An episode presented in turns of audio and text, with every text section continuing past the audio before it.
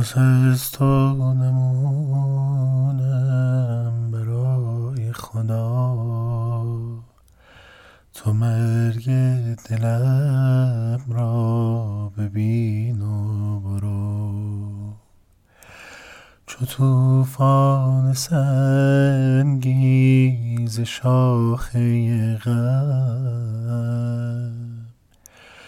گل هستیم را بچین و برو که هستم من تک درختی که در کام توفان نشسته.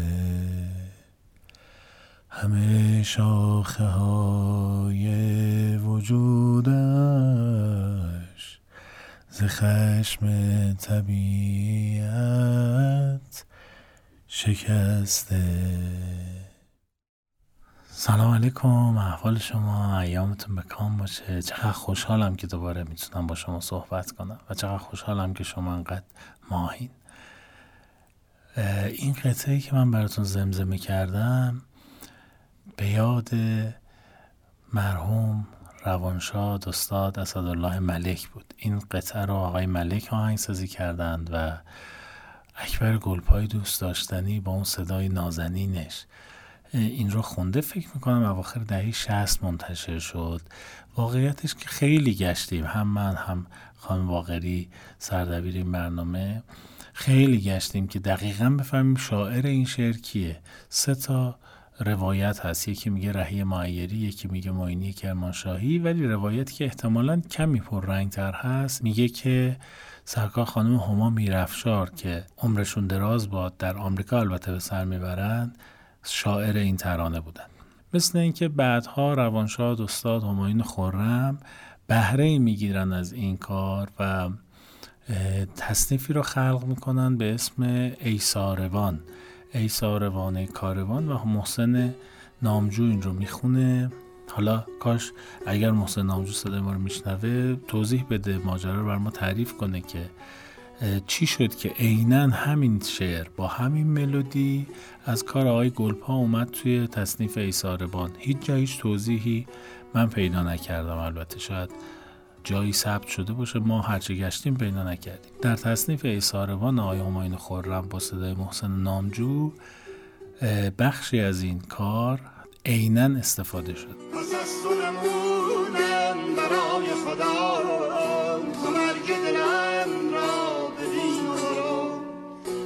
طوفان سختی ز شاخه غم گل هستیم را به چین و برو. که هستم من آن تک درختی که در پای طوفان نشسته. همه شاخه های وجودش ز خشم طبیعت شکسته.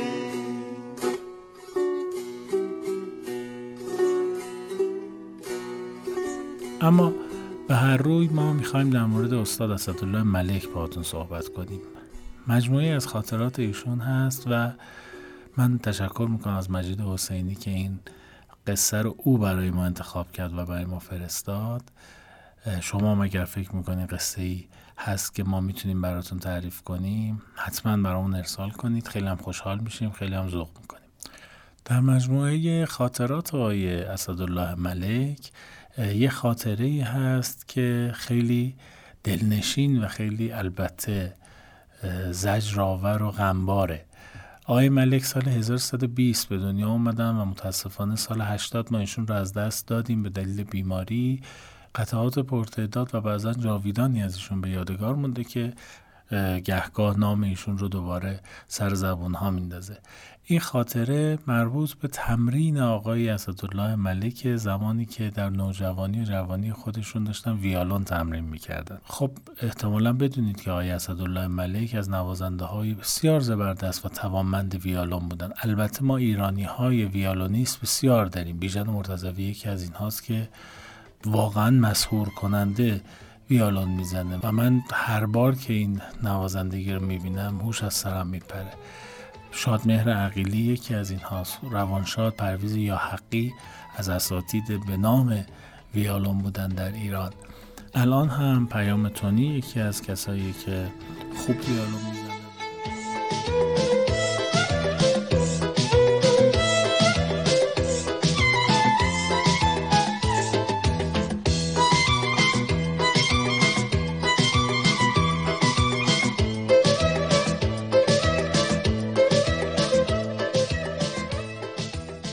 آقای ملک هم همینطور. از پیشکسوتان نوازندگی ویالون و البته کمانچه بودن که خیلی هم خوب این کار رو انجام می‌دادن. میگن که در 17 سالگی من تو اتاقم تمرین ویالون می‌کردم. چه خوششانسن اونهایی که همسایه نوابق موسیقی هستن. ما یک خانمی در همسایگی ما بود پیانیست بود. و گهگاه که ایشون پشت پیانو میشست و تمرین می‌کرد همه پنجره های خونه رو من باز می‌کردم که صدا شفافتر بیاد و لذت میبردم از تمرین ایشون. حالا تصور کنید که در همسایگی آقای اسدالله ملک در حالی که داره ویالون تمرین می‌کنه یه دختر پریچهری هم بوده. آقای ملک میگن که وقتی من داشتم ویالون تمرین می‌کردم بعد چند روز متوجه شدم یه دختری تو پنجره روبروی پنجره خونه ما میاد میشینه و زل می‌زنه به من و تمرین من رو نگاه می‌کنه. خب طبیعی بود آقای ملک در دوران نوجوانیشون یه دختری داره تشویقشون می‌کنه انگیزشون چند برابر میشه وجوهی از نوازندگیشون رو به منصه ظهور می‌ذارن که در حالت عادی احتمالا نمی‌تونست همه ما کردیم دیگه. ما هم تو نوجوانی همون البته من فوتبال بازی می‌کردم. تو فوتبال مثلا تا می‌دیدیم یه نفر داره نگاه می‌کنه حرکت زیدانی می‌زدیم. نمی‌دونم لایی مینداختیم. و یک کارو می‌کردیم آقای ملک حالا تو ویالونشون یه حرکتی می‌زدن که دلبری کنن و این کار هم کردن. چقدر موفق بودن. میگن که این خانوم با نگاهش با چشم ابروش با تشویقاش کلی به من انگیزه می‌داد. به خودم اومدم دیدم عاشق شده ای, ای دل صدات مبارک باد. آقای اسدالله ملک دل باخته دختر همسایه شدی. در یک قرار نانوشته آقای ملک هر روز سر ساعت میمدن ایشون چشم ابرو میومده غمزه میریخته و ایشون هم ناز میخریده و هنر میفروخته به این دختر. کارشون شده بوده ایشون میومده نوازندگی و ایشون هم تشویق می‌کرده. بعد از چند وقت دختر نمیاد. آقای ملک میگن که خب حتما کار داشته مهمان بوده جایی حالا فردا ایشالله. فردا میشه دختر نمیاد. روز سوم دختر نمیاد. اه. چند روز میگذره؟ آقای ملک میگن که من دیگه طاقتم از کف دادم. مگه میشه؟ خب قرار داشتیم. من عاشقت شدم. چرا دیگه نمیای نگاه کنی؟ اسدالله ملک در عالم جوانی روی خودش رو سفید می‌کنه میره در خونه همسایه رو می‌زنه. بیا فوقش دعواست دیگه فوقش می‌زنن تو گوشم. میگن اه پدر سخته هیز. چرا داشتی خونه ما رو نگاه می‌کردی؟ حالا توضیح میدیم احتمالا پذیرفته میشه دیگه. وقتی که 17 سالگی آقای ملکه احتمالا سال 37 دیگه قبل از انقلاب بوده. در زدم یه نفر اومد دم در گفتم که ببخشید این دختر خانم مال این خونه بودن؟ کدوم دختر خانم؟ آقای ملک ماجرا رو تعریف می‌کنه. میگه من تمرین ویالون می‌کردم. یه روزی به خودم اومدم دیدم یه خانمی داره من نگاه می‌کنه. بعد از چندی من دلباخته ایشون شدم و الان چند روز ایشون نمیاد. من هی می‌خوام تمرین کنم. چیزای جدید یاد گرفتم. قطعات خوب یاد گرفتم. اصلا من میرم میگم که امروز برم این رو بزنم ببینم این رو چجوری می‌خواد تشویق کنه. چند روز نمیاد؟ اصلا من دیگه انگیزه ندارم برای نواختن. میگه اه پس نوازنده اون قطعات دل رو با شما بودی؟ میگه چطور؟ میگه لیلی خیلی تعریفتون می‌کرد. هر روز میومد می‌گفت چقدر چیره دست این پسره. گفتم اسمش لیلی بود؟ گفتم داره اسمش لیلی. گفتم خب کجاست لیلی؟ چرا نمیاد؟ مکس می‌کنه میگه که لیلی فوت کرد.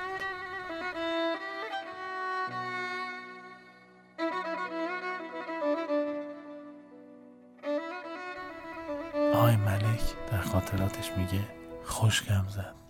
همه بدنم مثل یه تیکه یخ شد. لیلی لیلی من. می‌پرسن دلیل فوت چی بود؟ میگن که لیلی از دو پا فلج بود و بیماری امانش نداد.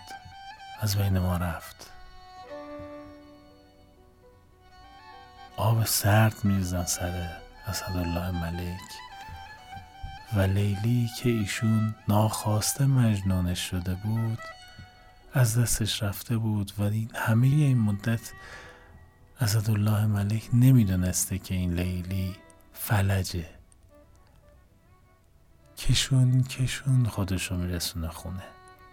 وا رفته دست از پا درازتر نابود. ریخته. میگه وقتی رسیدم خونه عقدم ترکید بغزم ترکید و شروع کردم های های گریه کردم و تمام این غم رو در خودم ریختم ویالون رو گرفتم دستم و به یاد لیلی این چند روزم این قطعه رو خلق کردم. این قطعه که زیر صدای من میشنوین حاصل سوگواری یک عشق ناکامه. بشنوین. برای همه عاشقای دور براتون بفرستیم من خدافزی می‌کنم تا آقای اسدالله ملک با قطعه اشک لیلی ازتون دلبری کنم.